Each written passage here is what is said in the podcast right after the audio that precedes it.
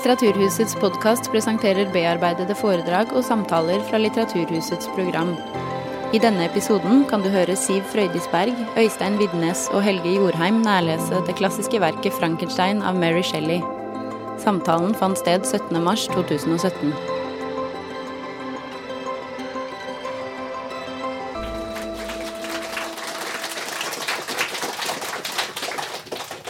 Tusen takk. Eh, Velkommen alle sammen. Så hyggelig, hyggelig at dere er her. Det ser ut som dette kan bli en hyggelig kveld, syns jeg. Eh, Jeg tenkte jeg skulle si eh, det fine med å liksom være entusiast, det er at det er, veldig forpliktende og veldig uforpliktende på samme tid. Det vil si at Jeg er veldig forpliktet til å være veldig entusiastisk på Frankensteins vegne, samtidig som jeg ikke å vite noen ting. Og Det skal jeg prøve å liksom, lede oss gjennom kvelden med, med liksom den holdningen. Veldig entusiastisk, litt, litt, litt blank. Nei. Nei, skal, det, det Mitt liksom lille besyv i forhold til Frankenstein at jeg, jeg har brukt han som rammefortelling i en bok om humaniora.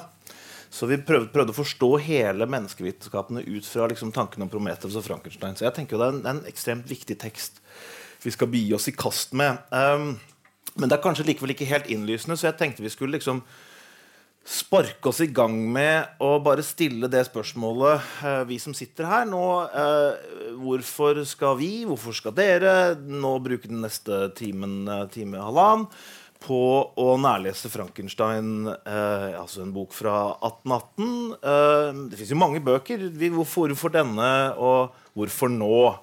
Så det tenkte jeg vi skulle bare prøve å liksom spinne oss i gang med. Så si hva, hvorfor, hvorfor er de her? Hvorfor er vi her? Nei, altså Det her er jo en fantastisk eh, spennende bok eh, som er eh, veldig veldig fortolkbar. Eh, den handler om eh, å, å skape et menneske og, og, og gjøre seg til et menneske. Og det handler om vitenskap og, og ødeleggelse og destruksjon og kreativitet. Det er de helt store spørsmålene som, som settes i spill her. Og, og det er den første fortellingen om eh, hvordan man kunne tenke seg å lage et kunstig menneske ut fra organisk materiale og uten guddommelig assistanse. Og det, det er jo da å spinne videre på den gamle fortellingen om å, å lage et menneske på kunstig vis, da, som går helt tilbake til Prometheus og opp igjennom. Så det vi skal diskutere, er på en måte vårt ønske om å, om å være Gud. Eh, Ja. Intet mindre enn det. Er det det, Øystein? Ja. eh, det, er- det er iallfall de store perspektivene der som blir dratt opp. da. Og eh, det virka på en måte eh, Altså, når vi satt og skulle velge eh, hva bøker bør komme ut, klassikere bør komme ut i dag, så, så pekte den seg så ut på så utrolig mange måter, den boka. Um, den skulle på en måte være en motsats til Frans Kafka, som også kom ut i den serien, da, som var den første boka. Og så uh, oppdaga vi det at det, det er så mange linjer som kan trekkes mellom eh, si, den, den uh, 1900-tallsmodernismen og den der eh, utrolig framoverskuende eh, romantikken som, som eh, Mary Shelley står for. da. Nettopp. Eh, Men jeg forklarer det at vi føler vi har en, fått en litt sånn 1900-tallsmodernistisk bok. For de av dere som ikke har vi, jo, vi skal nærlese denne boken, vi må jo liksom kjenne litt på den. Um, så for de av dere som ikke har kjent på den, så skal jeg kjenne på den for dere. Den har altså sånn deilig skjørting, eh, sånn som man nesten ikke ser lenger. Og så har den jo et utrolig fint cover. Uh, som, jeg, som jeg liksom naivt nok tenkte at dette, dette er, er en slags sånn ja, sånn fan du siècle, Wien-følelse, sånn jugendstil Frankenstein. Nå var ikke Øystein helt enig i det, men, eh, men Nei, det er vel ikke bevisst sånn uh, å gå inn for det. da. Det, på, eh, det som er en manns eh, retro og en annen manns samtid, på en måte. vi sitter og lager bøker som vi syns er fine, liksom. Eh, ja. Men det er fin, det er en, det er jo en fin sånn måte å se denne boka på. Det som er en manns retro og en annen manns samtid. Er ikke det liksom det så, er ikke det liksom greia med denne boken? At den er uh, retro og, og samtid eh, samtidig? Jo, det, det, kan du nok godt si. Altså, en, av, en, av, greiene med Frankenstein er jo at den har på en måte hatt et sånt voldsomt etterliv. Eh, fra, og også fra nærmest første stund. Da. Eh, fordi den, er, eh, den inneholder på en måte elementer som har blitt trukket ut i, i teatersammenheng og i politikk og i vitenskap. Altså i, i hele 200 år. Eh, og, og bevega seg da eh, i det her litt grumsete science fiction-landskapet, som gjør at den kanskje har vært litt sånn vanskelig å ta i også for uh, seriøs litteraturhistorie. Det vet jeg ikke, men, men, den har jo kommet inn da som, som science fiction. Og, eller blitt diskutert der. Men, men, det er jo disse store spørsmålene som, som ble fortolka veldig annerledes. allerede bare to-tre år etter at den kom ut. Mm. Mm i, på teaterscenen. Mm. Ja, det, det, er interessant dette med, altså, med, science fiction, for det er, en, en, det er jo en, sjanger. Det er jo en måte å skrive litteratur på som vi nå eh, relativt fortrolig kaller for science fiction, og, og har visse forestillinger om hva gjør. Um, og så er det jo sånn da at uh, Veldig mange science fiction-forskere nå vil jo si at dette er begynnelsen. Altså ikke denne utgaven fra i år, men, men uh, det er her science fiction-sjangeren begynner. Eh, så når vi nå, de som leser Asimov eller, eh, eller Gibbons, eller hva de nå heter, alle sammen, um, og som ser Westworld på TV, på et eller annet vis så forholder vi oss en tradisjon som begynner med denne boken. Og hvorfor begynner den med denne boken? Det er klart at Folk har hatt vanvittige fantasier om, om, om framtida før. De har tenkt helt andre mulige samfunn før. Veldig mange av trekkene som fins i science fiction, uh, har vi jo sett før denne boka kommer. Men hva er det denne boka har? Jo, den har vitenskapen. Sant? Det er science fiction. Det heter science fiction av en grunn. Nemlig at her er det, her er det på en måte vitenskapen som uh, er utgangspunktet for å produsere noe som er helt annerledes, helt utenkelig, helt nytt. Uh, og, det, uh, og, det, at, som vi etter hvert skal snakke mye om Victor Frankenstein bruker på en måte vitenskapens metoder. og så kan vi diskutere hvor vitenskapelige de er, selvfølgelig. Det er noe som, som særmerker denne boken, og som gjør at den står ut i litteraturhistorien. At jøss, her, her liksom skjer det noe. Her er det på en måte vitenskapen som, som, som uh, kommer i inngrep med litteraturen og vice versa på en ny måte. Um, er det en av grunnene til at dere ville ha den i serien? At den er liksom uh, starten på en sjanger? Um, ja, men jeg tror det er et av punkter du liksom tikker av på. Ja, ja. Hva er denne boka? Og så, ja. den er det òg. Men jeg må jo si at jeg hadde ikke lest boka før jeg var med å velge den ut. Så jeg, jeg leste meg litt opp og fant ut at oi, her, det skjer et eller annet rundt den boka. Det er veldig mange som skriver om den. Eller har gjort det de siste 10-20 åra.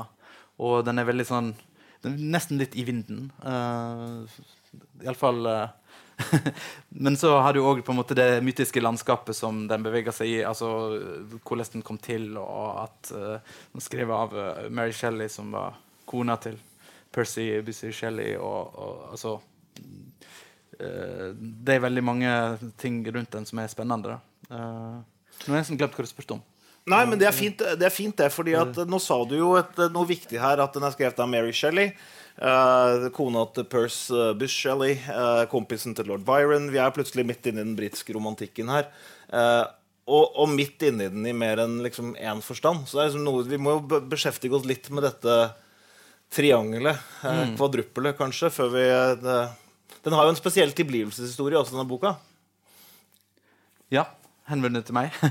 ja, nei, fordi jeg, når jeg først begynte å sette meg inn i det, så syntes jeg det var vanvittig interessant. da. Og... Um, det er så mange ting ved boka som du kan uh, finne Eller som du kan uh, legge merke til hvis du vet litt rundt om hvordan den ble til. Da, og det, da må jeg nesten bare starte med at hun, Mary Shelley var jo da dattera til Mary Wollstonecraft.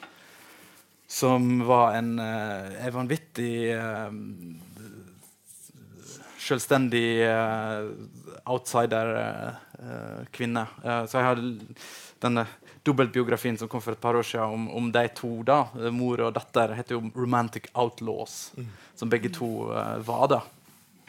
Og uh, Mora døde jo når Mary Shelley ble født, men hun var til stede i Mary Shelleys liv som, som i form av bøkene og litteraturen og minnet om henne. da, at Hun hadde et prosjekt som uh, ble utrolig diskreditert uh, i det intellektuelle London og Storbritannia etter hun døde. Men, men en, en, krets av folk som faktisk trodde på det Mary Wollstonecraft drev med, og, og, og ja um, det fantes en del holdt på å si, intellektuelle, og deriblant romantiske poeter som lord Byron, eh, var veldig inspirert av, av uh, Mary Wollstonecraft. Så hun, måte, Mary Shelley ble da bærer av en arv som på en måte gjorde henne allerede til en slags mm. outsider. da. Mm.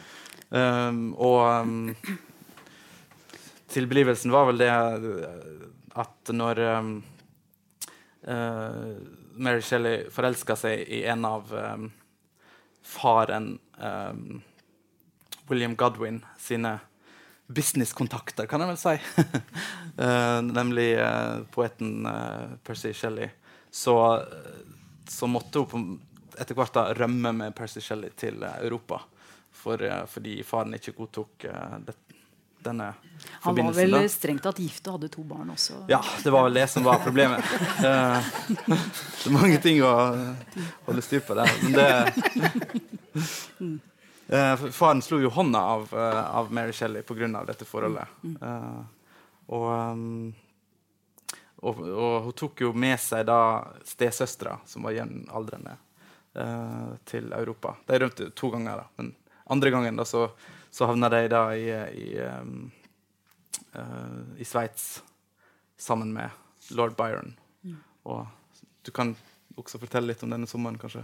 Ja, den sommeren. De hadde også med seg han Polidori, da, han som de kaller for Poor Polidori. En ja. stakkars livlegen til lord Byron. Som, som også var forelska i Mary Shelley. Ja, det var ja. han også. Og han lagde altså han, eh, det, det, var en veldig mørk og, og, og regnfull sommer fordi det hadde vært et eh, vulkanutbrudd eh, borti Sumatra. Så det var mm. denne sommeren uten sommer, som de kalte den. sånn at det var, det var, en litt dårlig sommer å være på, ved sjøen på. Så de, de kjeda seg. Det var dårlig vær, og de var inne, og de leste seg opp på de bøkene som fantes i huset der. Og eh, de leste seg gjennom disse gamle spøkelseshistoriene og syntes de var ganske dårlige. Og så blei de enige om det som kanskje er verdenshistoriens mest berømte veddemål. Altså, Hvem greier å lage den aller skumleste spøkelseshistorien? da. Og dette er eh, den mest berømte, da, selv om også Polidori lagde en, en liten eh, bok da, om vampyrer som uh, Byron seinere tok æren for. Så det var litt synd på han. da. Men, mm. men det er, uh, dette er den skumleste uh, historien. Det hun, det hun, hun, skriver om det i forordet sitt. altså hva var det verste Det kom til henne som i en drøm, da, denne visjonen om, et, om et livløs, en livløs skikkelse som lå på senga, og som eh, som reiste seg. Altså Den ble tilsatt liv og reiste seg. Og tanken fikk håret til å reise seg nakken, i nakken hennes. Og, og, og, det er jo det altså som er eh, noe av ambisjonen hennes med boka. Da, står det i det forordet som var skrevet eh, anonymt. Et litt annet eh, forord i 1831, hvor den andre utgaven kom. Men, men eh, det er skrekken. Hun vil vekke skrekk og de, de sterke følelsene.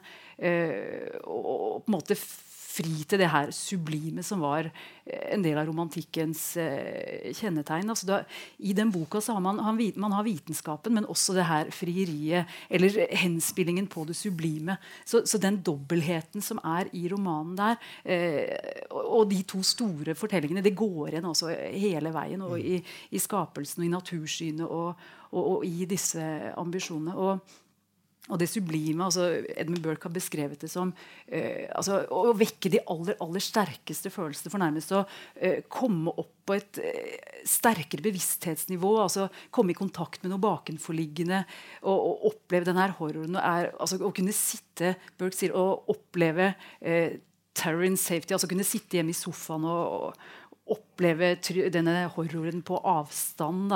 Det er, det er, noe av det disse bøkene kunne gjøre. Bringe på en måte eh, visjonene om skrekk hjem i stua, og da få en ny erkjennelse. Mm.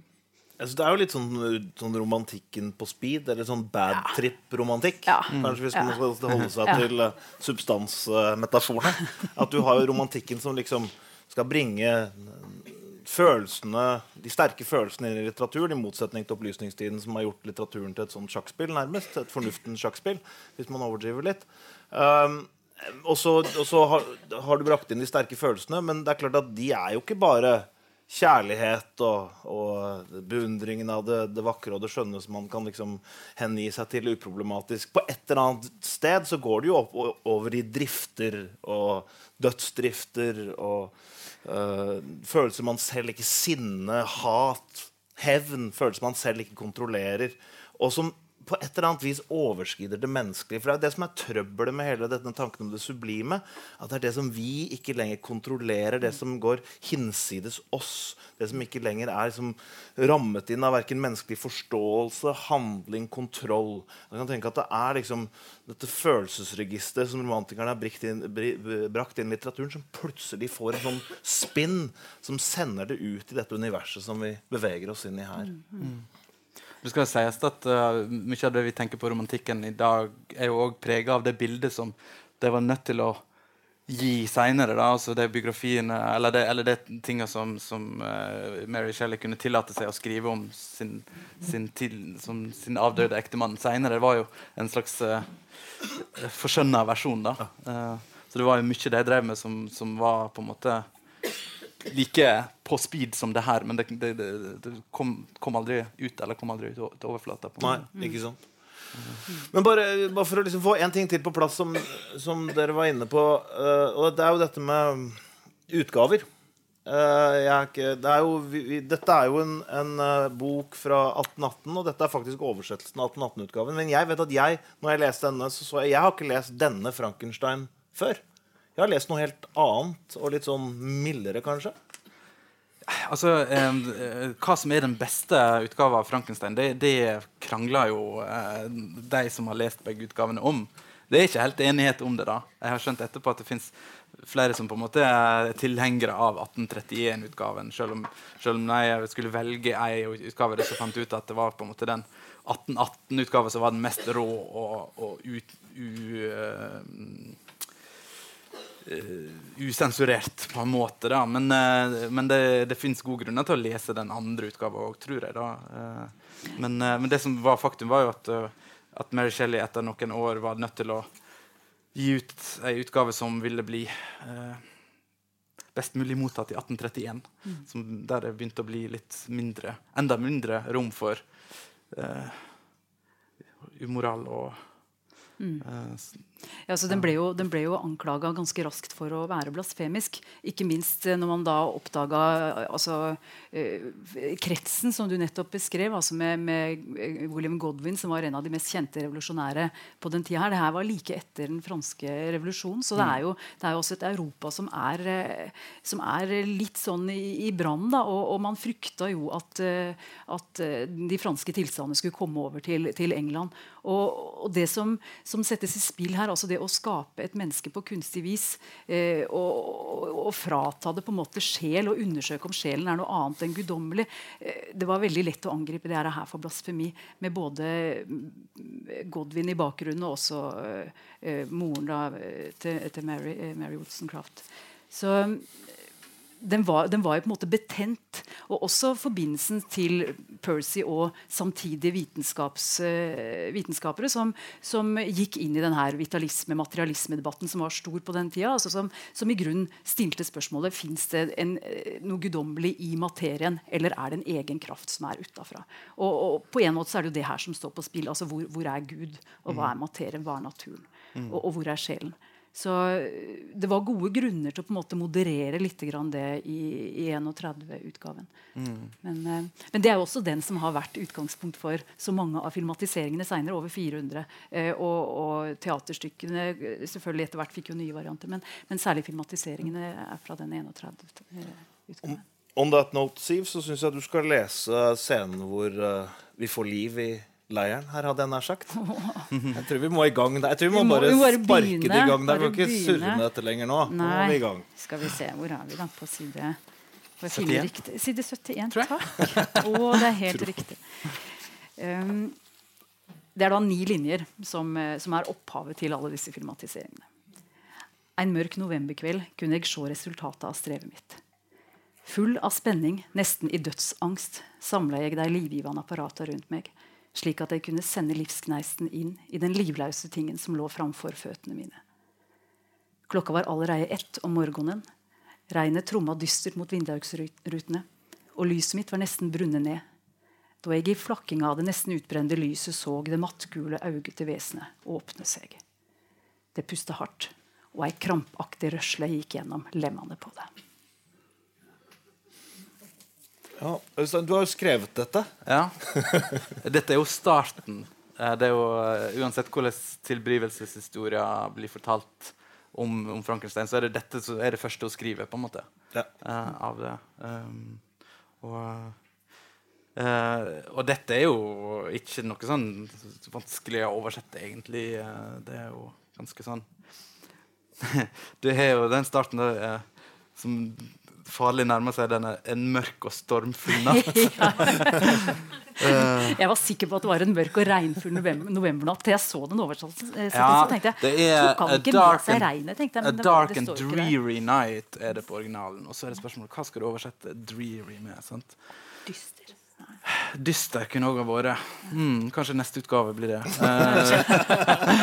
Eh, jeg sjekka litt, for den, eh, det fins jo to andre oversettelser. Da, og den, eh, og de vi har litt, det er tre ulike ordvalg der. Det kan jo den som er interessert, slå opp og finne ut. eh. Men jeg tror på en måte den dreary sikkert kan inkorporere alt sammen. Det, det er jo både grå og sannsynligvis litt mørk, for det er jo natt. Og Men det er jo fantastisk altså, hvordan alt mørket bare drar seg sammen til sjølve det øyeblikket hvor øyet åpner seg og noen kikker ut. Altså Den kontrasten mellom lyset som blir borte, regnet utafra og, og naturen i opprør. Og så det derre gule blikket ut. Det er, Men Siv, nå, nå høres det ut som du snakker om en, en film. Eh, og på et vis så, så gjør du jo det. Jeg gjør jo Eh, det også. Men, men kan vi liksom, fordi at vi har jo alle sett dette på film. Vi har sett dette øyeblikk på film, og vi har blitt, eh, jeg tror de fleste av oss hvert har sett en eller annen eh, Frankenstein-filmatisering og sett liksom det øyeblikket hvor, hvor øyet åpner seg. Det er jo øyeblikket som enhver filmregissør liksom ønsker, gleder seg til å lage. Ok, nå skal vi lage øyeøyeblikket, kan du se for deg. Liksom, James Wales og Kenneth Branagh, og de alle liksom ville gjøre det. Men, men la oss nå la oss nå liksom prøve Ok, uh, la oss prøve å glemme filmene. La oss prøve det. Og så prøver vi å se på dette som er skrevet her. Og så står det um, uh, Full av spenning, nesten i dødsangst, samla jeg de livgivende apparata rundt meg. Hvordan skal vi se for oss dette, Siv? De livgivende apparata, hva var det, da? Ja, altså det er jo foreslått et sånt Volta-batteri, da, blant annet. Altså, det, her, eh, det her var jo en tid hvor man tenkte seg at det, altså, Eksperimenterte med om det var noe ma, altså, altså Både magnetisme og, og galvanisme, som det het. Altså, eh, Aldini og Galvani var to vitenskapsmenn i samtida som, som mente at det var altså, fra, fra slutten av 1700-tallet som mente at det fantes fortsatt noe eh, elektrisitet i materien. At man kunne på en måte gå inn og reversere den med da, et stort batteri. Og, og filmene, Helge, der er det liksom lynglimtet. ikke sant? Det er ofte det man på en måte ser. Eh, I den der 432-versjonen så roper jo Frankenstein 'It lives' når han får det gnisten inn. Og da man, viser man jo hvordan han har sett, sett elektrisiteten eh, i full utfoldelse i barndommen, hvor et eh, lyn blir slått i to. Eh, Et tre blir slått i to av lynet. Og, og, og det er jo den elektrisiteten som på en måte tilføres. Eh, og, og hun bruker jo i, i den engelske utgaven så bruker hun infuse. Eh, og det, du sier vel også eh, Og du, du skriver jo også da eh, Sende livsgnisten inn. Sende livsgnisten inn. Og det var veldig fint. fordi at det er eh, Du sender det inn, men det mottas. Også det er noe i det som aktiveres. Men det er noe som altså, Og det, akkurat der ligger på en måte det store spørsmålet. Er det, Kommer det utenfra, eller er det mulig å tenke at det er noe i det. Altså de her Eksperimentene til Aldini og Galvani eh, gikk jo på nettopp å tilføre elektrisitet. Så så du kroppsdeler eh, og også etter hvert hele lik bevege seg. eh, For det er jo litt sånn eh, Vi har vel nesten gjort det i naturfagundervisninga. Det der å ha en død frosk og så sette strøm på den, og så legger den sånn og rister. Um, så det er, det, er jo, det er jo dette det handler om. på en måte Den tanken om at den, den rare sånn overgangen mellom elektriske impulser og liv. At det er et eller annet ved de der elektriske impulsene som, som, som mimer liv, eller eh, som synes å liksom ha eh, gi liv uten sjel. Er det? Ja, altså Det er jo det som står på spill tenker jeg, i den, eh, i den eh, boka. her men, men ikke bare ved livsgnisten, men, men kanskje enda mer med, med de kroppsdelene som, som eh, er sydd sammen. Da, fordi at eh, hun kunne jo tatt, altså hun kunne jo latt eh, Frankenstein bruke en, en, død kropp, sånn som eh, Aldini brukte i sine eksperimenter, som, som folk kunne se på da, i disse store, disse store, anatomiske teaterne. Offentlig kunne man se disse eksperimentene bli utført. Eh, men, men, hun gjorde ikke det. Hun, hun valgte da å, å, la Frankenstein opptre som, som likrøver eh, og, og, og plyndre gravplasser og, og, og, hospitaler for kroppsdeler og, og sette dem sammen uh, til, til, et uh, human being in perfection, uh, altså et perfekt menneske.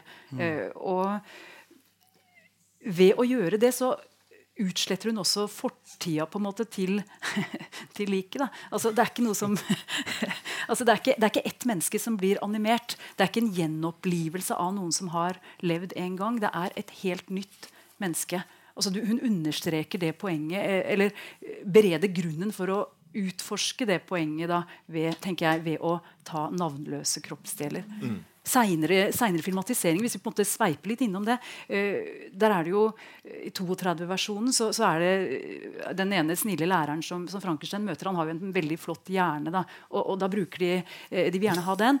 men, men så hun klønete assistenten han knuser den krukka da, med, med, good brain, og så tar de med seg abnormal brain i stedet for. Og så blir det jo sånn som det blir. Og, og, i den siste til Kenneth Branagh så er det den da, da får de tak i hjernen til, til Waldman. Da. Så, så der, der, husker jo på en måte altså der, der, der, er det egenskaper i de forskjellige kroppsdelene. Og enda en siste som er Jeg vet ikke om mange har sett den siste Kenneth Branagh-filmen. hvor eh, i motsetning til boka, hvor, hvor da Frankenstein greier, greier, å gjenopplive kona si, som blir drept uti her, da, altså Elisabeth. Eh, hele henne. Han drar henne med seg en sånn mak makaber dødsdans hvor han roper 'remember', altså husk. Prøv å huske. Og, og, hun husker jo, og da animerer han hele henne. Og det, det er også en sånn, altså I ambisjonen hans i denne boka så, er det, så, vil han jo gjerne gi liv, men han sier jo også at han på sikt kanskje vil kunne eh, gjenopplive de døde. Så det er jo en, den ambisjonen han har. Mm. Det er jo, er, når jeg leste den nå, så var det en ting som slo meg. At vi kaller dette the science fiction. Men det er jo, det er jo ikke, dette er jo veldig lite science på mange måter. Altså eh, Viktor Frankenstein skal prøve å løse livets gåte. Det er jo det, er det vitenskapelige problemet. Han leser naturfilosofi og Paracelsus og Cornelius Agrippa. Og sånn, og så går han på universitet og studerer og studerer og skal løse livets gåte. Så han sier jo her da at uh, Kvar spurte jeg ofte meg sjøl, kjem Fikk dei sjølve livet fra? Hvor kommer selve livets gåte? Hvor kommer, vi kan forstå mye, vi forstår anatomi og fysiologi etc., men sjølve livet det forstår vi ikke. Hvor lang tid bruker han på det? Jo, det bruker han ca. en side på. Pluss-minus i boken. Og så kommer setningen, som jeg synes er utrolig herlig. Etter dager og netter med ufattelig strev og utmatting klarte jeg å avdekke hvordan liv oppstår og blir skapt. Ja, da har vi det på plass. Nei, mer enn det. Jeg ble i stand til å gi liv til livløs materie. Dette tar han, uh, dette tar han liksom i, i, boka er det, liksom, ja, det er én side cirka, kanskje en halvannen side. Dette er, dette er, liksom den plassen vitenskapen har på mange måter i uh, skapingen av uh, det nye mennesket. Og hva er da resten? Hva er de, de resten av sidene som fører fram til dette som Siv leste? Jo, det er sånn, det er sånn blodig ekkelt, gjørmete, fælt sånn snekkerarbeid eller skredderarbeid. Hva er det han gjør? Jo, han går og samler disse bitene. Og så syr han dem sammen. da Og, så, og, det, og det, blir beskrevet Det er jo, noe, det er jo liksom ikke noe med det er ikke noe, det er ikke noe tankearbeid, det er ikke noe vitenskap i dette. Det er jo sånn blodig, ekkelt skredderarbeid. Syr sammen. Og så er han ikke så veldig god til å sy. Ikke sant? Så da sier han nei, jeg må lage en kjempestor, 2,5 meter høy fordi jeg er ikke så god til å sy smått. Det er så vanskelig å lage dette mennesket hvis det skal være så smått. Så det er noe sånn utrolig sånn ja, Sånn ekkelt og litt sånn brutalt og naivt og grovkorna for alt dette som liksom Du har det vitenskapelige som er sånn eh, forfinet eh, på mange måter, og så har du dette veldig sånn grovkornete håndverksmessige. Og det er jo det som, det er jo det som tar liksom plassen her veldig mye. Det er jo det som er det å skape monstre. Livets gåte det tar halvannen side, og så er det ti sider med sånn plukk, finne deler og sy dem sammen. Og, uh, så det, det er noe veldig sånn fascinerende med at, at vitenskapen får så lite, og resten er så utrolig sånn grovkorna, syns jeg. jeg synes det, er liksom, det er et eller annet der. Det, det er et eller annet litt corny med altså mange corny ting med han Victor Frankenstein. da, Men eh, jeg kjenner på òg det at han eh, Han avviser hele vitenskapens eh, grunnlag fordi at han professoren er så jævla stygg. ja. Han har en professor som, eh, som han eh, skal begynne å følge forelesningene til. Men han, han orker ikke å se på han, han er så stygg. Så han, så han uh, går heller hjem og leser, leser de gamle mystikerne. på en måte. Ja, men, men det er jo en bok som er veldig opptatt av stygg pen. Altså, Ja. Uh, Monsteret har jo ett problem, og det er at det er så stygt. Hadde det vært et pent monster, så hadde det antageligvis levd lykkelig alle sine dager. Det er jo litt sånn den, den, det, er, det er jo det som er monsterets store problem. Ikke egentlig moralen, men at det er så, at det er så, at det er så stygt. Det er noe sånn det er, jo, det er jo en bok som handler om uh, det motbydelige og aversjonen mot det motbydelige på mange måter. Bare, det er jo en, en setning som, jeg nå, som slo meg i denne samme, hvor han står her liksom, og, og dissekerer og syr sammen, og en arm her og et ben der, og de er tatt opp av jorden, så man tenker at de ligger der med, med sånn jord og, og, og sand og kroppsdeler og sikkert litt blod og en sånn suppe av ting. Og så sier han eh, Ofte snudde, min, snudde min egen menneskenatur seg vekk i avsky over det jeg holdt på med. Ikke sant? Min egen menneskenatur snur seg i avsky fordi at det hendene mine gjør, er så utrolig eh, ekkelt og frastøtende. Det er jo et sånt tema her med dette at det er med det frastøtende og stygge. ikke det? Så er det også i kontrast med den voldsomme drivkraften til å finne svar på denne livets gåte. Som, som jo, altså den er jo knyttet, altså den er kjapt innom de moderne vitenskapene og de mulighetene som er der. Men, men ambisjonen er jo gammel og strekker seg tilbake til alkemi og alkymistisk tenkning. Og, og det er jo der også Frankenstein er skolert. Da, altså, og det er der den, den stygge professoren som også fornærmer eh, Frankenstein på det groveste, for han syns jo det her er veldig utdatert eh, kunnskap. Da, og, og skjønner ikke at han har sittet liksom, eh, og lest dette. Men, men det er den drivkraften. altså Han sier jo nærmest at han blir altså han, han, han glemmer å spise og sove og, og, og går nesten inn i en slags transe mens han holder på med dette snekkerarbeidet og blir veldig sliten. og sånn. Og, eh, men, men han fortsetter jo. Eh, og, han sier jo også at det er som et lys eh, åpner seg eh, når han skjønte prinsippet her. altså eh, Noe, no nærmest utenfra. altså En sånn eh, nesten falsisk eh, lengsel etter å eh, overskride, akkurat som i, i, i det vi snakket om i stad med det sublime. altså Der møter jo på en måte vitenskapstrangen også da det, det sublime i, den her, eh, i, i, i denne romantiske fortellingen da, som, eh, som det her er. Så mm. Det, det er jo nesten litt uh, Jeg tenkte på det her en dag at uh, når, uh, når han da har Han skriver at han har lagd monster for å bli vakkert. Men han har eh, tydeligvis ikke lyktes. da. Det som skjer akkurat der, er, det minner jo litt om sånn Nå har ikke jeg opplevd dette, men det minner jo litt om sånn, sånn, sånn som enkelte har fortalt om det å gå inn i en fødselsdepresjon. At eh, du, du ser på det som din kropp har skapt, og så, og så gjenkjenner ikke du det, det vakre ved det med en gang. Jeg vet ikke. Ja, den har ikke jeg tenkt på, men, eh, men, men, eh, men kanskje det. Nei, jeg bare kaster det ut. Mm, ja. Jeg skal gi eh, det, altså Bakgrunnen for fødselsdepresjonen da, eventuelt eh, kommer jo her. Eh, og så, i det bleikgule månelyset som tvinga seg inn gjennom sprekka mellom lemmene, fikk jeg auge på stakkaren. Det ynkelige monsteret jeg hadde skapt. Han løfta sengeforhenget til side, og auget hans, om det er rett å kalle deg auge, var retta mot meg. Han vet jo at det er øyer, han har putta dem inn der. Eh, kjevene hans åpna seg, og han mumla nokre uklare lyder. Eit grin sendte rynker over kinnet hans. Kanskje prøvde han å si noe, men jeg hørte det ikke. En hand var strekt ut for å fange meg, så jeg så det som uh, så det ut som, men jeg kom meg unna. Jeg sprang ned trappene, og så søker han tilflukt. Uh, og så sier han jo Hvor er det man, han har den der scenen hvor han beskriver ansiktet hans? Er ikke det like før der? Eh, Øverst på side 72. Ja, nettopp. Den gule huden hans dekker bare så vidt vevet av muskler og blodårer under. Håret hans var skinnende svart og bølga, tennene hans var perlehvite, mens f Mens disse fortrinna danner bare en mer skremmende kontrast til de vassende auga med den nesten samme fargen som de gulbrune øyenhålene de satt i, den visne hudfargen og de beine, svarte leppene.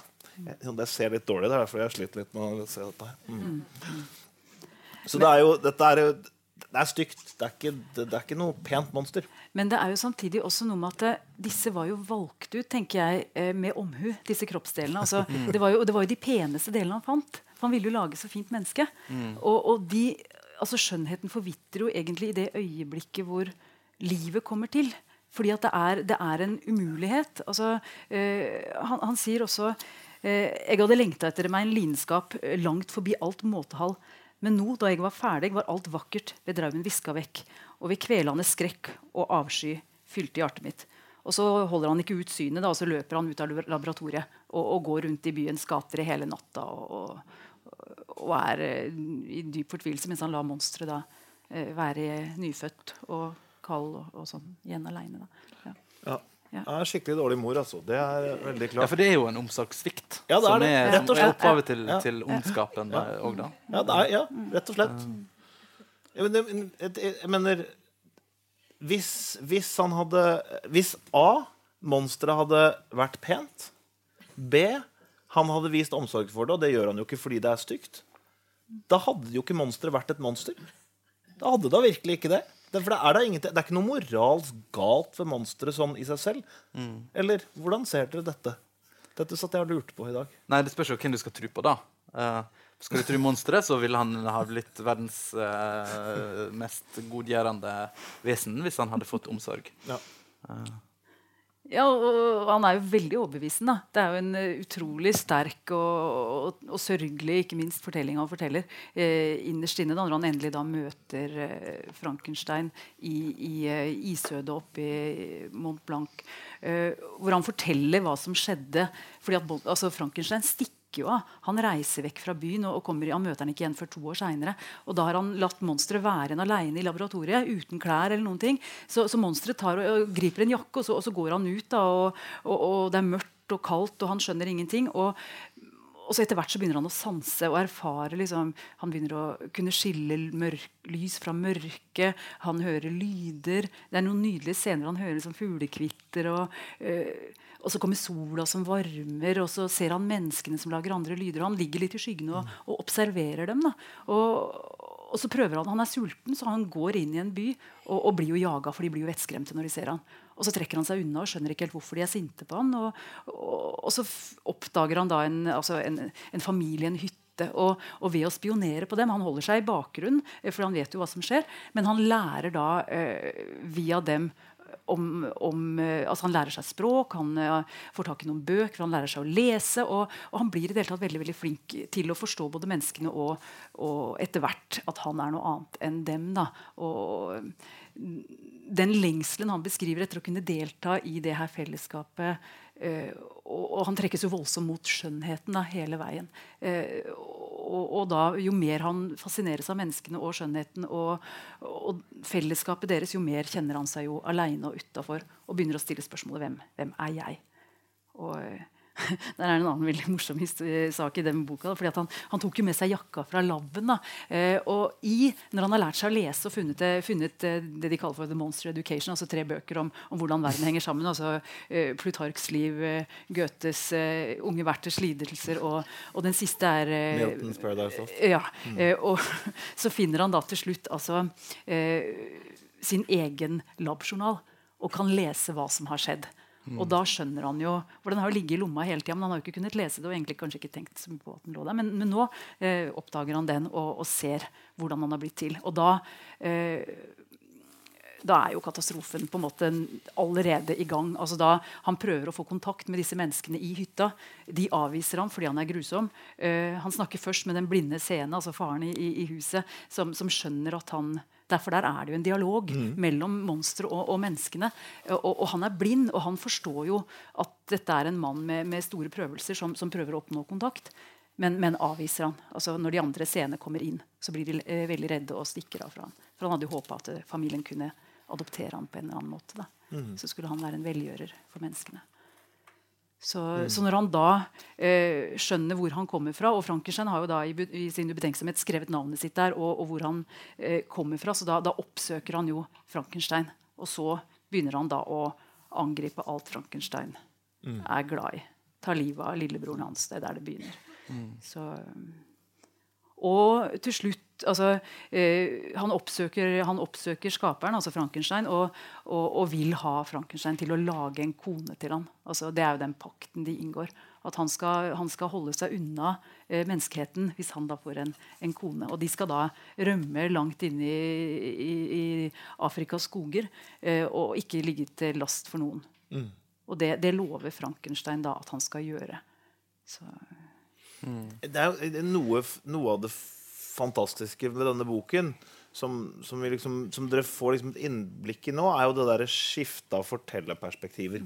Sant? At nå, nå begynte vi med å snakke om historien fra doktorens, Viktor Frankensteins synspunkt. Han er på en måte hovedpersonen. Og så er det jo en stor del av boka hvor, hvor monsteret, eller Adam, eller nå vi, hva vi skal kalle han, eh, beskriver sine egne erfaringer. Hvordan er dette å komme til verden? Det er jo liksom sånn det er som et lite barn som er kommet ut av mors liv, skal begynne å fortelle. Hvordan er dette? Hvordan, helt fra, som Siv sa, helt fra sanseinntrykkene og fram til en, en slags sånn borgerlig dannelse. En, en begrenset borgerlig dannelse, men likevel en slags borgerlig dannelse.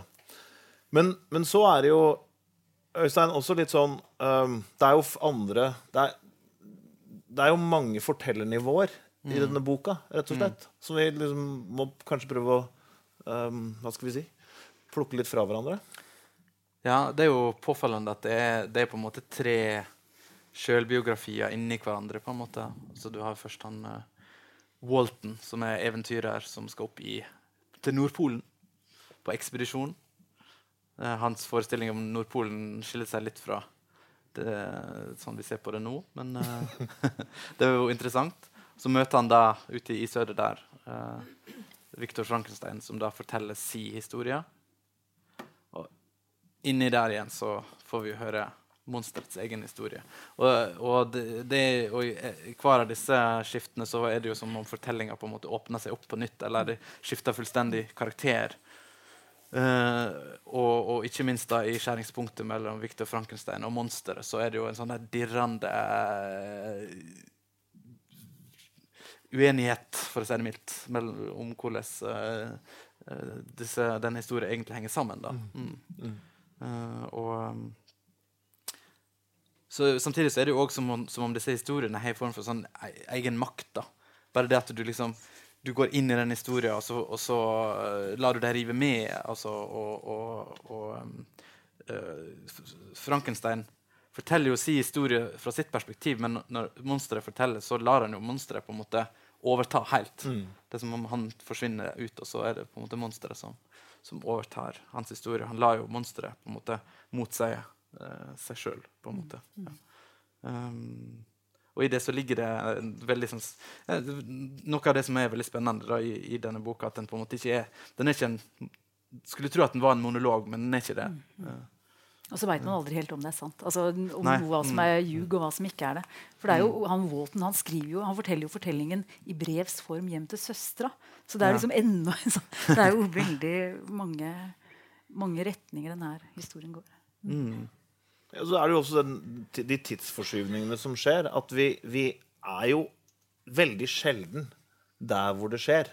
Det, alt flest, av det meste blir jo fortalt etter at alt har skjedd.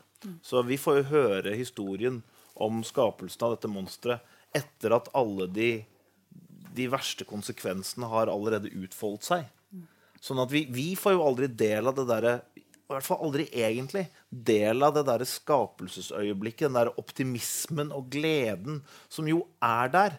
Men vi vet jo samtidig som lesere at dette går jo eh, virkelig til hundene og til helvete samtidig. At, eh, så det er noe med at, eh, at ja, det er som du sier, samtidig som når vi leser det, og liksom leser om, om, om Viktor Frankensteins naive entusiasme for det han ønsker å gjøre, så blir man jo grepet av det likevel. Selv om man på en måte også i fortellerfiksjonen vet at dette gikk virkelig ikke bra.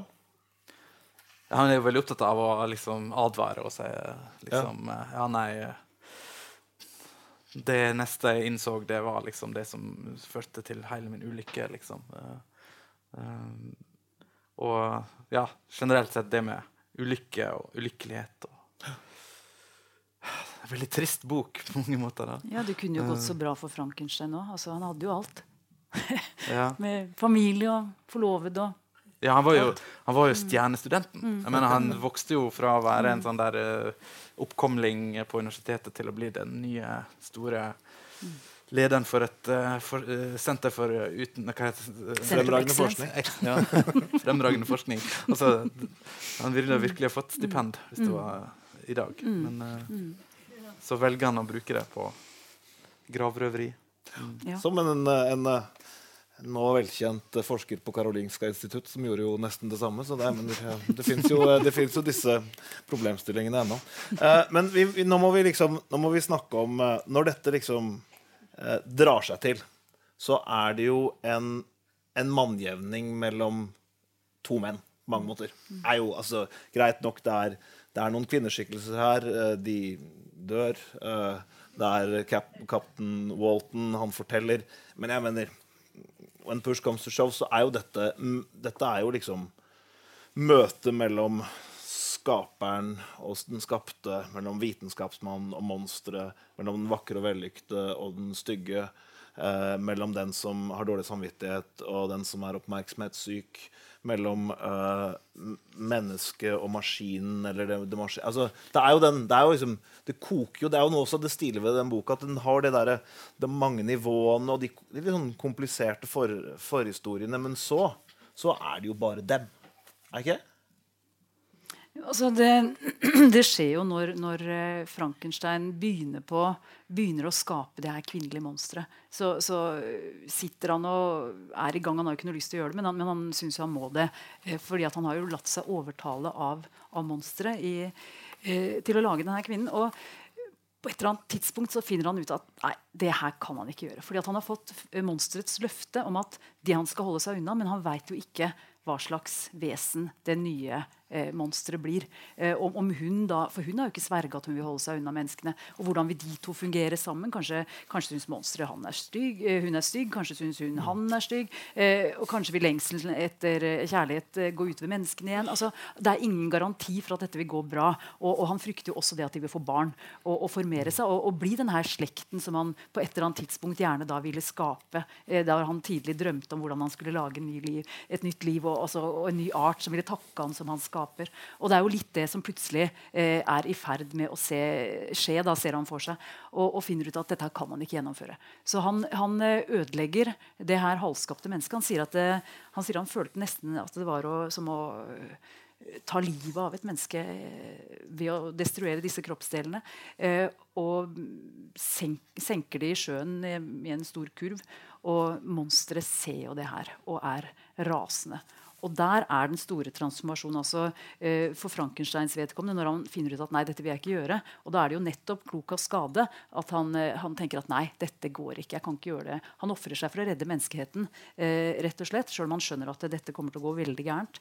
Mens, mens monsteret eh, altså Den hesligheten som, eh, som er det ytre, den, den slår innover. Altså Det er der han blir virkelig monstrøs. da. Og her har han jo blitt altså her, her er det en sånn, et sånn dobbeltgjengermotiv mellom skaper og skaperverk som er veldig interessant. Eh, hvor, hvor skaperen blir slaven til, til skaperverket. Og, og han sier eh, Dette er monsteret, da. Slave. Tidligere, tidligere Nei, se, jeg har ikke briller på, jeg. Tidligere argumenterte jeg med deg, men du har vist deg tilliten uverdig. Husk at jeg er mektig. Du tror at du er ulykkelig, men jeg kan gjøre deg så uøydelagd at du ikke tåler dagslys. Du er skaperen min, men jeg er herskeren din. Lyd meg, sier han. Og Deretter så går det inn i en slags sånn nærmest eh, symbiotisk tilstand hvor de jager hverandre eh, for å ta livet av hverandre først. altså ut, og, og interessant nok da ut av sivilisasjonen, oppover i isødet. Eh, utenfor, altså Tilbake nærmest til, til denne livløse naturen hvor eh, som, som monsteret er eh, en manifestasjon av. Da, eh, hvor de møter eh, Walton, mm. som, som, også der er ute etter altså litt, ute i litt samme ærend som Frankenstein. Altså han, han, søker da jordens tilblivelse og livskraften i, i det polare. Altså han søker magnetismens gåte, altså hva som på en måte skapte verden, mens, mens Frankenstein har funnet da hemmeligheten ved livet ved å søke innover i menneskekroppen. Men der er det de to ødelegger hverandre oppe i, i isødet. da. Så, så den dobbeltgjengerbiten eh, eh, den går veldig opp i, i den herfra ut. da. Mm. Vil du ja, det, det, det jo, ja, Vil du gå inn på den? Um, nei, ikke akkurat der. Eh, nei, for det er, bare, det er jo noe med denne det er noe med denne, denne sånn tydelige oppstillingen av hvem er slaven og hvem er herren. Jeg tenker at det er her også kanskje de sånn uh, Hvis vi skal liksom uh, se dette som en, uh, som en, forløper, eller hva skal jeg si, som en, som en tidlig, tidlig sånn versjon av disse problemstillingene vi ser i, i mye sånn science fiction med, med roboter og androider og um, Westworld og, Så er det jo på en måte her problemet ligger. Ikke sant? Hvem når vi skaper liv, når vi skaper noen som er oss selv, når vi skaper kunstige mennesker, hvordan kan vi vite hvem som egentlig er herre, og hvem som er slave? Hvem som er skaper, og hvem som er skapt? Hvordan er ikke, eh, er det ikke det som på en måte er trusselen fra liksom enhver sånn robotfantasi, er at robotene skal ta over. De skal bli våre herrer. Vi skal bli deres slaver. Det er et sånt er sånt, er vi har jo snakket litt om det politiske her allerede. at Det er jo et sånt politisk element her. Det er noe med at uh, på et eller annet vis så representerer jo også um, også dette gigantiske monsteret som jo har de mest fantastiske fysiske egenskaper. Han kan jo alt. liksom Nesten fly, eller i hvert fall klatre opp de bratteste fjellsider og svømme og løpe. Han er jo fysisk sett fullstendig overlegen. Um, men likevel Og, og på, nesten intellektuelt sett også. Så det er, jo, det er jo det der punktet hvor du ser at her, i møtet mellom disse to, så er det ikke lenger skaperen som er herre, fordi skaperen har ikke makten lenger, kontrollen lenger. Og det er jo det som på en måte er det som blir tematisert i så mye sånn Terminator og, og, eh, og, og, nyere science fiction, er jo dette ja, men Hva om vi mister kontrollen? da? Hva om vi mister kontrollen over datamaskinen og robotene? og ikke sant, Jf. 2001 en romodyssé, når, når datamaskinen nekter å gjøre det og, og vender seg mot sitt eget crew. Det er, det er det der øyeblikket der. Og det er det øyeblikket vi ser her. Det er første gang man ser det øyeblikket. Tenk om, tenk om det vi har skapt, får makten over oss. Mm. Utrolig. Det er jo ikke noe rart det er skummelt. Jeg syns, det er skummelt bare å, å snakke om det. Oh. Ja. Men det er jo det motivet som har på en måte vært det mest bærende også i, i Frankenstein-fortellingen. tror jeg altså, der, de, de, de, uforutsette konsekvensene av, av, eh, av, vitenskapen eller det som er skapt. Altså hvordan, hvordan kreativiteten slår over i destruksjon. Mm. Og, og, og, vitenskapen kommer ut av kontroll. Altså, Seinere åra har Frankenstein vært mer en myte om nettopp uh, runaway science og vitenskap ut av kontroll. biologisk vitenskap. Men tidligere så var det politikk. altså 1800, Begynnelsen av 1800-tallet så eh, fortellingene om eh, altså Den første teaterversjonen i, i, i England eh, Der trakk de inn Faust-myten. Altså, mm. Men så dro det til Frankrike, og der ble eh, plutselig monsteret slash Frankenstein. For der begynner de å veve seg litt sammen eh, om hvem som er egentlig hvem. Og det viser jo også det dobbeltgjengermotivet. At det, det forveksles jo hele tida hvem som er monster og hvem som er Frankenstein.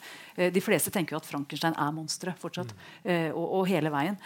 men der ble Frankenstein slash monsteret et uttrykk for den uh, uforutsigbare politiske underklassen som kunne hvelve hele det bestående borgerlige samfunnet. Så, så det er også som, som, symbol på noe underliggende, uforløst, farlig som kunne vende seg tilbake til, til skaperverket. Det, ja, det er jo litt sånn egen, Frankensteins egen feil nærmest at han blir forveksla. For han gir jo ikke monsteret et navn. Han holder det jo hemmelig. Mm. Han vil ikke at noen andre skal vite om det. Men han blir jo sjøl et monster, òg. han vil jo ta livet av sitt eget ja, ja, ja, ja, Han tar jo, tar jo over uh, mange av de egenskapene. Uh, men da er det jo spørsmålet liksom, hvem det er som, som sitter med makta. Han, vil, han vil være den som sitter med makta, men mm. Han, mm. uh, Jeg tenker den store den store scenen liksom, i filmhistorien hvor, hvor liksom Uh, man ser den der symbiosen av underklassens opprør mot overklassen og dette kunstige mennesket, er jo i Fritz Langs 'Metropolis'. Ikke sant? Dere husker det hvor hun, den som har sett den, hvor hun, damen som de har konstruert, får det der skumle blikket i øynene og står og oppildner massene. At de skal klatre opp fra denne, denne byen under jorden opp til de som lever på overflaten, og, og ta over.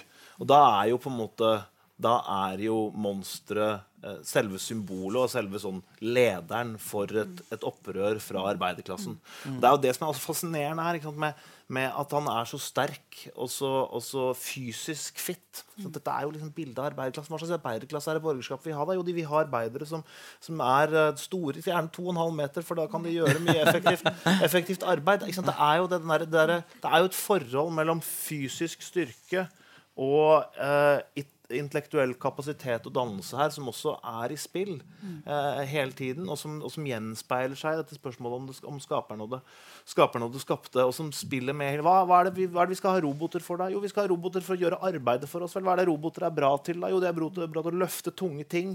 De kan bevege seg i dårlig vær, og de trenger liksom ikke forpleining. Det er jo litt den samme greia at vi, at vi skal lage noe som kan gjøre eh, arbeidet for oss. Eh, og så skal vi gi dem akkurat så mye intelligens eller så mye eh, bevissthet at de kan gjøre dette arbeidet, eh, men ikke mer. Sant? Og det er jo det, og det er en sånn figur eh, vi på en måte ser her òg. En som kan hvis man, hvis man kunne temmes, kunne gjøre uh, utrolig mye godt for å holde borgerskapet enda rikere. Uh, men uh, hvis det ikke temmes, blir en opprørsfigur. Ja, og denne her kunne jo ikke temmes, fordi at han var jo altså veldig sterk, men også ekstremt lærenem. Altså. Ja. Han, han var jo veldig kjapp til å lære seg både språk og lese og, og sette ting i sammenheng og, og, og analysere og, reflektere over sin egen tilblivelse. Og, det, det er vel også den, den biten som er en av mange, som, som er veldig fascinerende her. Da. Altså, eh, det er, noe, det er noe så velkjent ved dette kunstig skapte mennesket. Altså, eh, det er noe unheimlig Det er eh, veldig gjenkjennelig, men det er ikke det samme. Det er kunstig, men det er menneskelig likevel. Altså, det er et, et eh, menneske som skaper seg sjøl ved hjelp av sin åndelige kraft, eh, kan man vel nesten si. altså uh, monsteret. Så den er jo, den er jo dritskummel. Jeg hørte Dette blir et litt, litt avsporing, nærmest. Men det, det var noe som nevnte et sitat på radio fra nettopp Mary Wollstonecraft, som hadde i et brev da sagt at Men det sublime er jo en mannlig kategori. Og det, det skrev jo da omtrent ja, like etter at Edmund Burke hadde skrevet om det, kanskje. Altså, hun, hun var allerede der, på en måte. Og så er det spørsmålet ja, eh, Monsteret er jo på en måte en sublim skikkelse. Da er det noe som er både redselsfullt, men òg på en måte overskridende, og som du helst vil se på avstand. da. Eh, men det er jo også et, et mannlig vesen, da. og så vil han ha en kvinnelig motpart. Og så, så sier eh, Viktor Frank, Frankenstein til slutt nei, det kan han ikke tillate, for hun, hun vil jo òg ha en egen vilje. Hun vil ikke bare være nærmest, altså, Hun vil jo òg være på en måte sublim, kan du si, hvis, hvis hun da kom til. Hun vil også være like skremmende som, som, eh, som det monsteret. Altså, det er et eller annet med det mann-kvinne-aspektet òg som er veldig interessant i boka. På, på mange plan, da. Og, og, og det er jo noe som mange av biografene om Mary Shelley har, har pekt på også. Altså, da hun flykta med, med gjengen til, til Sveits, så hadde hun jo allerede hatt en spontanabort. Uh, vel? Hun hadde jo faktisk Hun hadde fått et barn, og det var dødfødt. Og så var det ja. Men hun, hun hadde jo et barn. Det, det, hun hadde med seg en, en, en, ei amme som tok seg av barnet mens de eh, dro rundt og, og skrev. Og sånn. ja. Så, så hun var jo allerede Men du eh, Jeg lurer på det var opptil altså, tre-fire aborter på veldig veldig kort tid. Nettopp. Og det, hun hadde mista et barn også før det her, samtidig som hun da hadde mista moren sin i barsel.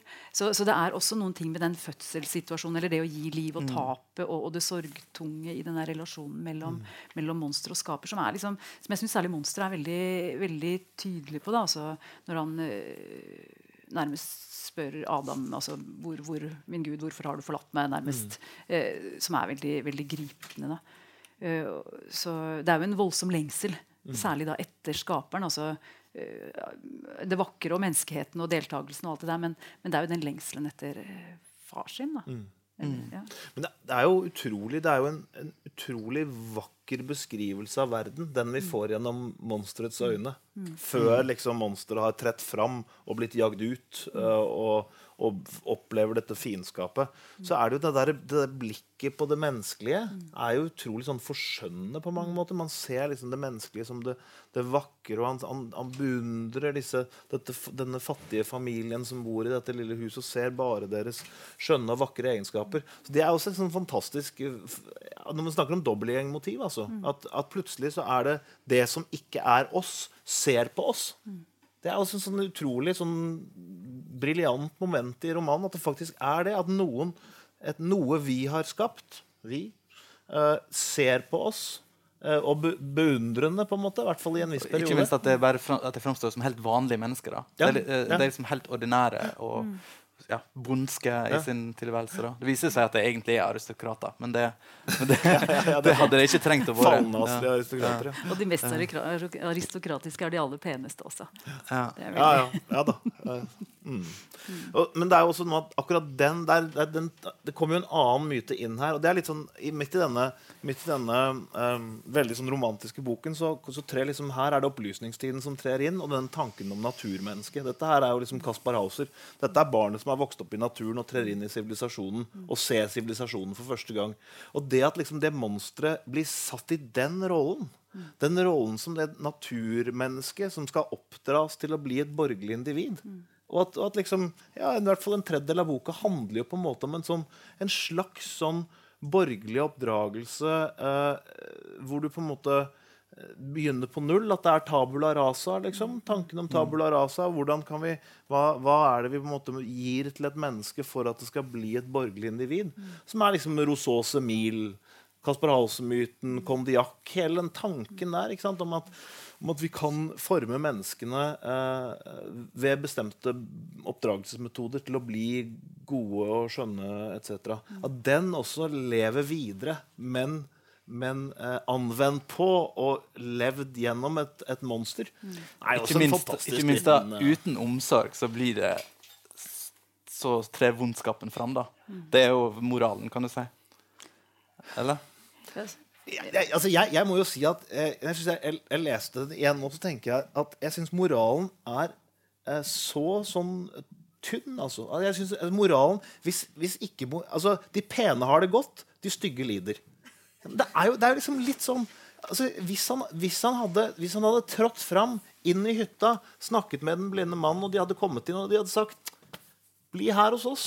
Det, det er kjempefint, kjempehyggelig å ha deg her. Han var veldant, og han kunne jo levd i dette fellesskapet i denne hytten. Det er, jo, Eh, det er jo noe med den der, altså det, den, altså skallet hans, eller det ytre altså Han er jo på en måte bare halvt skapt. Altså Ja, det, er jo, det det, blikket han anvender på menneskene, det slår jo tilbake. Eh, altså De ser på han, og det er sånn han blir et monster. altså Ja, Gjennom de nettopp. andres blikk. Altså, eller ved å, altså Vårt blikk på den annen. altså Han blir jo virkelig et monster ved det blikket. Eh, og, og det, det lar seg ikke overskride. Altså det er, tenker jeg er moralen her. At det, eh, det døde kan ikke bli til liv. Det, det vakre blikket på menneskeheten kan ikke realiseres. Altså det er jo en, en, en dyster fortelling også om menneskeheten med, med det som skjer med monsteret der. Jo, men, jo, men, samtidig Ja, det er for så vidt. Men, men eh, det døde kan ikke bli til liv. eh, men det er på en måte ikke det som er problemet. For det, det døde hadde jo kunnet bli til liv hvis det døde hadde vært vakkert. Men det var det ikke. Det Nei. kunne det ikke bli. Men, men ikke sant, hvis vi da Husker du den der myten om Er det Xeuxis? Det, det aller aller vakreste mennesket som skulle, aller vakreste kvinnen som skulle lages. Hvor du skulle ta biter fra Helena og alle sammen og lage et nydelig nydelig, nydelig menneske. Eh, kvinne. Og det, det ble jo det styggeste av det, dem alle. Sant nok. Samtidig som hvis vi da liksom ta, hopper fram i nåtiden, så er jo uh, det som liksom nå er det er jo, Robotene er jo de vakreste. De er jo de vakreste som fins. Og det er jo derfor vi ikke aner at de er roboter lenger, jf. blindpassasjer, for de av dere som husker den. ikke sant? At noe av, noe av det, det, som er, det som er jo på en måte det betryggende selvfølgelig, ved Frankenstein, er at han er så stygg, så vi vet i hvert fall at han ikke er menneske. Problemet er jo det øyeblikket hvis han hadde vært vakker, så kunne vi jo tenkt at han faktisk var et menneske, selv om han var lagd. Ikke sant? Og det er jo androide-robot-problematikken som vi er inne i nå. Så nå er jo, nå er jo på en måte muligheten for skjønnhet snudd til å være det som er på en måte det, det truende. Fordi at når alt kan bli like skjønt, da, da kan jo ja, da kan vi jo ikke se forskjell på hvem av oss som er mekanisk og kunstig, og hvem av oss som er ektefødte lenger. da.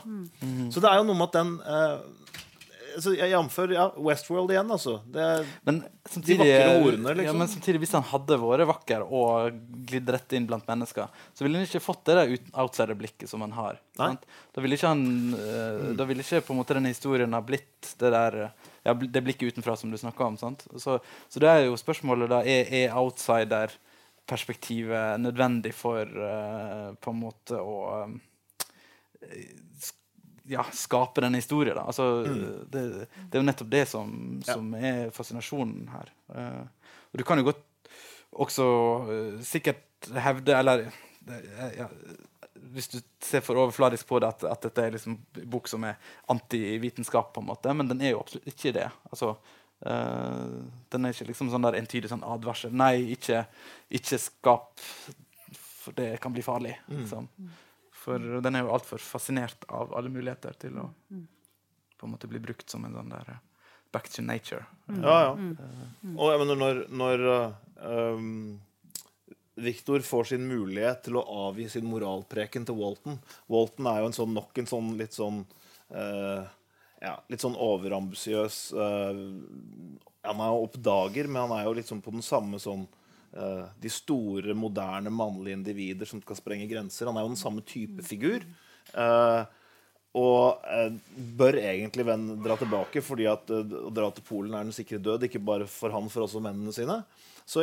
Der sitter Viktor og ser, en, ser seg selv. Han er riktignok polfarer, ikke vitenskapsmann, men han gjør på en måte samme. Han setter andre menneskers liv på spill for å realisere sin egen ambisjon. Og hva sier han? Hvor, I det øyeblikket hvor han kunne sagt liksom Du, eh, min historie, moralen i min historie er dra hjem og gift deg og hold opp med dette tøvet. Dette er liksom hybris. Vi skal ikke holde på med dette. Og hva sier han? Nei, nei. Til Polen! Ikke, ikke dra hjem og bli en pyse og i skam. og nei, det, Du må for all del ikke dra hjem. Så det øyeblikket hvor han liksom hadde hatt sjansen til å trekke slutningene Ja, ja. og liksom formidle erfaringen og, og si at uh, ja, nei, jeg, jeg prøvde, det gikk ikke så bra, uh, så gjør han jo stikk motsatt. Men der er han jo dobbel helt til det siste. Fordi at når han, altså I, i hvert fall 1831-versjonen så spør han jo, da, har Shelley skrevet inn et, et spørsmål som, som han eh, retter til Walton. Eh, Deler du min galskap? Eh, og den, den har jo blitt brukt mye seinere. Men, men så er det jo det i slutten av boka så sier han at det, Kom deg til Polen. Så, så han, han greier liksom ikke helt Ja, å bestemme ja, seg sjøl etter alle de prøvelsene da, at eh, eh, han burde egentlig bare pakke snippesken. Vi har ikke så veldig mye tid igjen, men jeg, vi, vi, må, jeg, vi må snakke litt rann, jeg vi, bare, Vi må snakke litt grann om, om epigrafen og om bare, Vi må, må liksom si noe om Milton, føler jeg. Bare fordi at den, er jo, er jo, den har jo en epigraf, altså en, en, en, en tekst helt forrest her, hvor det står eh, Bad eg deg, skapar om å forma meg av moll. Trygla eg deg fra mørket om å puste liv i meg. Det er da fra John Milton. Eh, hva er vi Hvorfor står den der, eh, tenker du? Ja, nei, Det er nok mer, andre som er mer kvalifisert til å, spørre, til å svare direkte på det. Men eh, det, vi, det viser jo eh, hva intellekt Eller hva på en måte eh, tankeverden hun beveger seg innafor og vil bli lest innafor, eh, Mary Shelley. At eh, hun vil gjerne at hennes fiksjon skal ja, stille seg opp på sida av John Miltons eh, mesterverk i hennes øyne. da. mm. og, og at hun behandler det samme, uh, det samme store spørsmålet som, som Milton gjør. da. Eh, Ikke du kan si mer om Nei, jeg, jeg tror du har helt rett i det. Og, og eh, jeg, synes den er, jeg tenker også at den plasserer eh, på en måte hele skapelsen eh, sammen med da undertittelen her, altså Frankenstein eller Den moderne Prometheus, eh, inn i den store skapelsesfortellingen igjen, og samtidas debatt om vitalisme og materialisme. Altså hvor, hvor kommer livet ifra? Eh, for han spør ba jeg deg skaper om å forme meg av moll. Altså, han, han, han gjorde jo ikke det. Eh, men altså, det, altså, Frankenstein kunne skape en kropp, men kunne han skape et helt menneske? altså Sjelen måtte han lage sjøl. Og han sier jo også 'trygla eg deg fra mørket om å puste liv i meg'. altså Han sier han kommer fra mørket, ikke fra Gud. Og, og det, jeg synes det her, eh, den epigrafen altså det, det, det leder litt opp mot eh, de helt avsluttende linjene i boka, da, som jeg, jeg, tenker kanskje er de aller, aller fineste i den. Um, da har han en, en lang, lang, tale til Frankenstein uh, hvor han sier farvel. Og, og, og, vil jo nå fullføre sin del av, uh, sin del av pakten. Altså, han har ikke noe mening, Det er ikke noe mening for han lenger å leve nå når skaperen er borte. Nei, Han snakker jo til Walton der. Etter Walton. Mm. Men han sier det til, til Han sier også 'farvel, Frankenstein'. Ja, Om du han... ennå var i live og framleis styrka lysta til å ta hevn over meg, ville ønsket ditt være mer enn oppfylt. Om jeg levde videre enn om jeg døde. Men slik gikk det ikke. Du søkte å drepe meg, så jeg ikke skulle forårsake mer liding. Uh, og, ja, skal jeg lese hele den? Eller? Ja, okay. Kjør på. Ja. Jeg kan lese eventuelt. Ja, du leser du har lest mer enn meg. jeg. Du leser så fint. Mm. Om du på en eller annen måte som er ukjent for meg, ennå ikke har slutta å tenke og føle, er det bedre for deg å la meg glide videre enn å ta livet av meg. Fordømt som du var, var lidinga mi likevel større enn de. For angeren sin, sine skarpe stikk kommer ikke til å slutte å plage såra mine før døden skal lukke deg for alltid. Men snart, skreik han med sorgfullt og høgtidelig glød, skal jeg dø, og det jeg nå kjenner, vil ikke lenger kjennes. Snart vil disse brennende lidingene slukne. Jeg skal stige sigrende opp på likbålet og juble i den pinefulle smerta fra flammene. Lyset fra brannen skal dø ut. Vinden vil blåse oska mi ut på havet. Ånda mi vil falle til ro. Eller om hun tenker, vil hun helt sikkert ikke tenke på denne måten. Farvel. Han hoppa ut av lugarvinduet idet han sa dette, ut på isflaket som lå inntil skipet. Bølgene førte han fort av gårde, og han forsvant i mørket i det fjerne. Spoiler, men uh, ja. jo, men der er han jo. Altså, han, han, vender tilbake til det han kom fra. Fra, mm. fra mollen og det, det livløse. Mm. Altså, han, han, han, på en måte gjenoppstår som natur på en eller annen måte også. Da, og mm. uh, fullfører seg kanskje som menneskelig skapning ved å gå til grunne. tenker jeg litt da. Mm. Mm.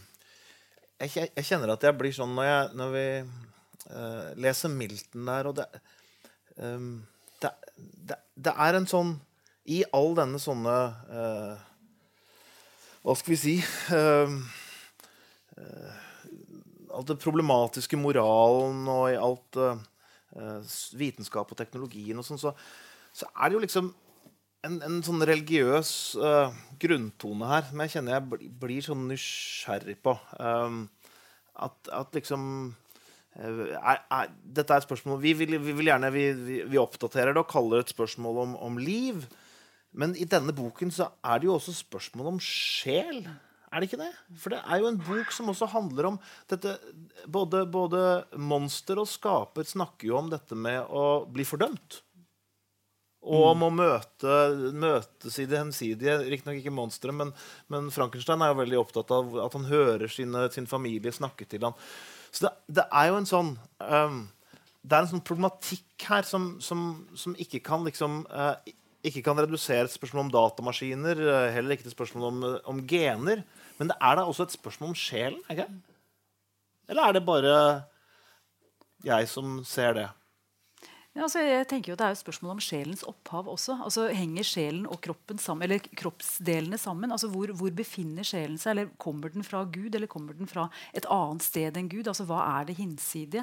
Eh, og, det, og, det, er en av, de, en av, de, linjene som på en måte er i spill hele veien i, i den boka.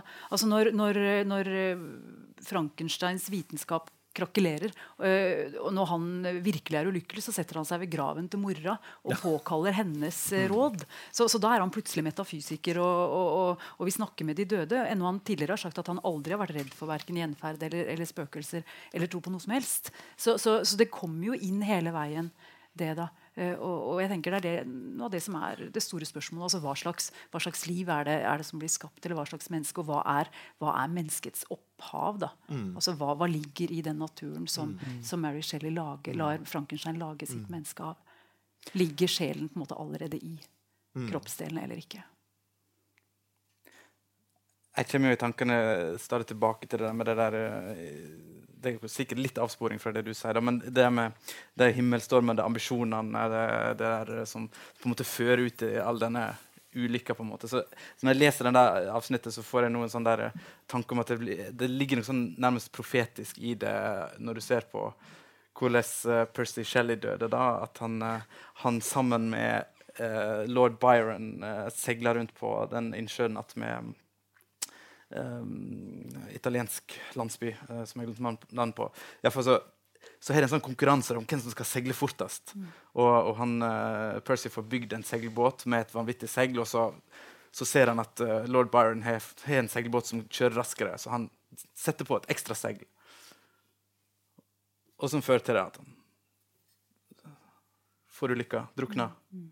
Uh, og så blir han jo da etterpå brent på bålet på stranda der. og um, en av de som var i kretsen hans rundt han, da, er den eneste som orker å se på dette likbålet, visstnok. Når han ser uh, liket brenne, så, så um, griper han ut og, og tar hjertet til uh, Percy Shelley. Ja, den historien der. Som, som, da etter hvert blir gitt fra den ene til den andre og havner hos Mary Shelley til slutt. da, igjen.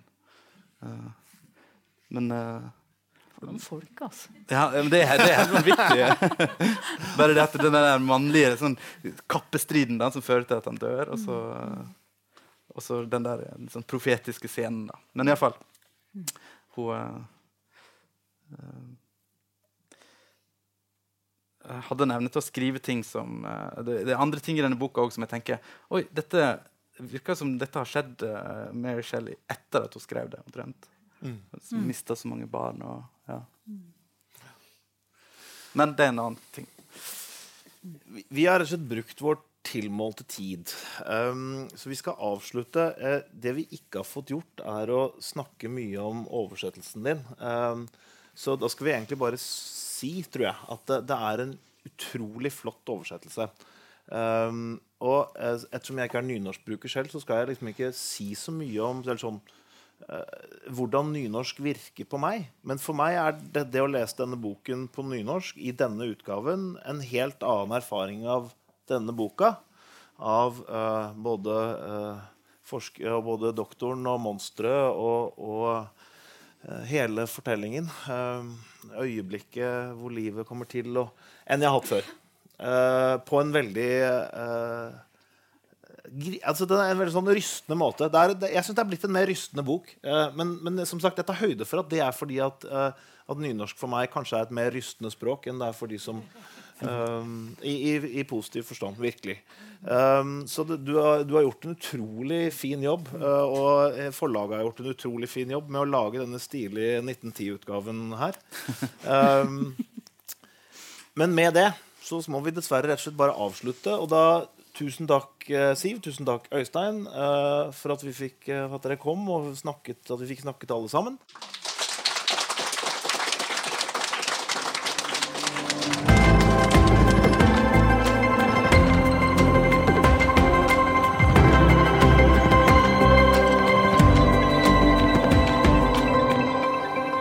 Du har hørt på Litteraturhusets norskspråklige podkast, der vi presenterer bearbeidede versjoner av samtaler og foredrag i regi av stiftelsen Litteraturhuset. Musikk av Apotek.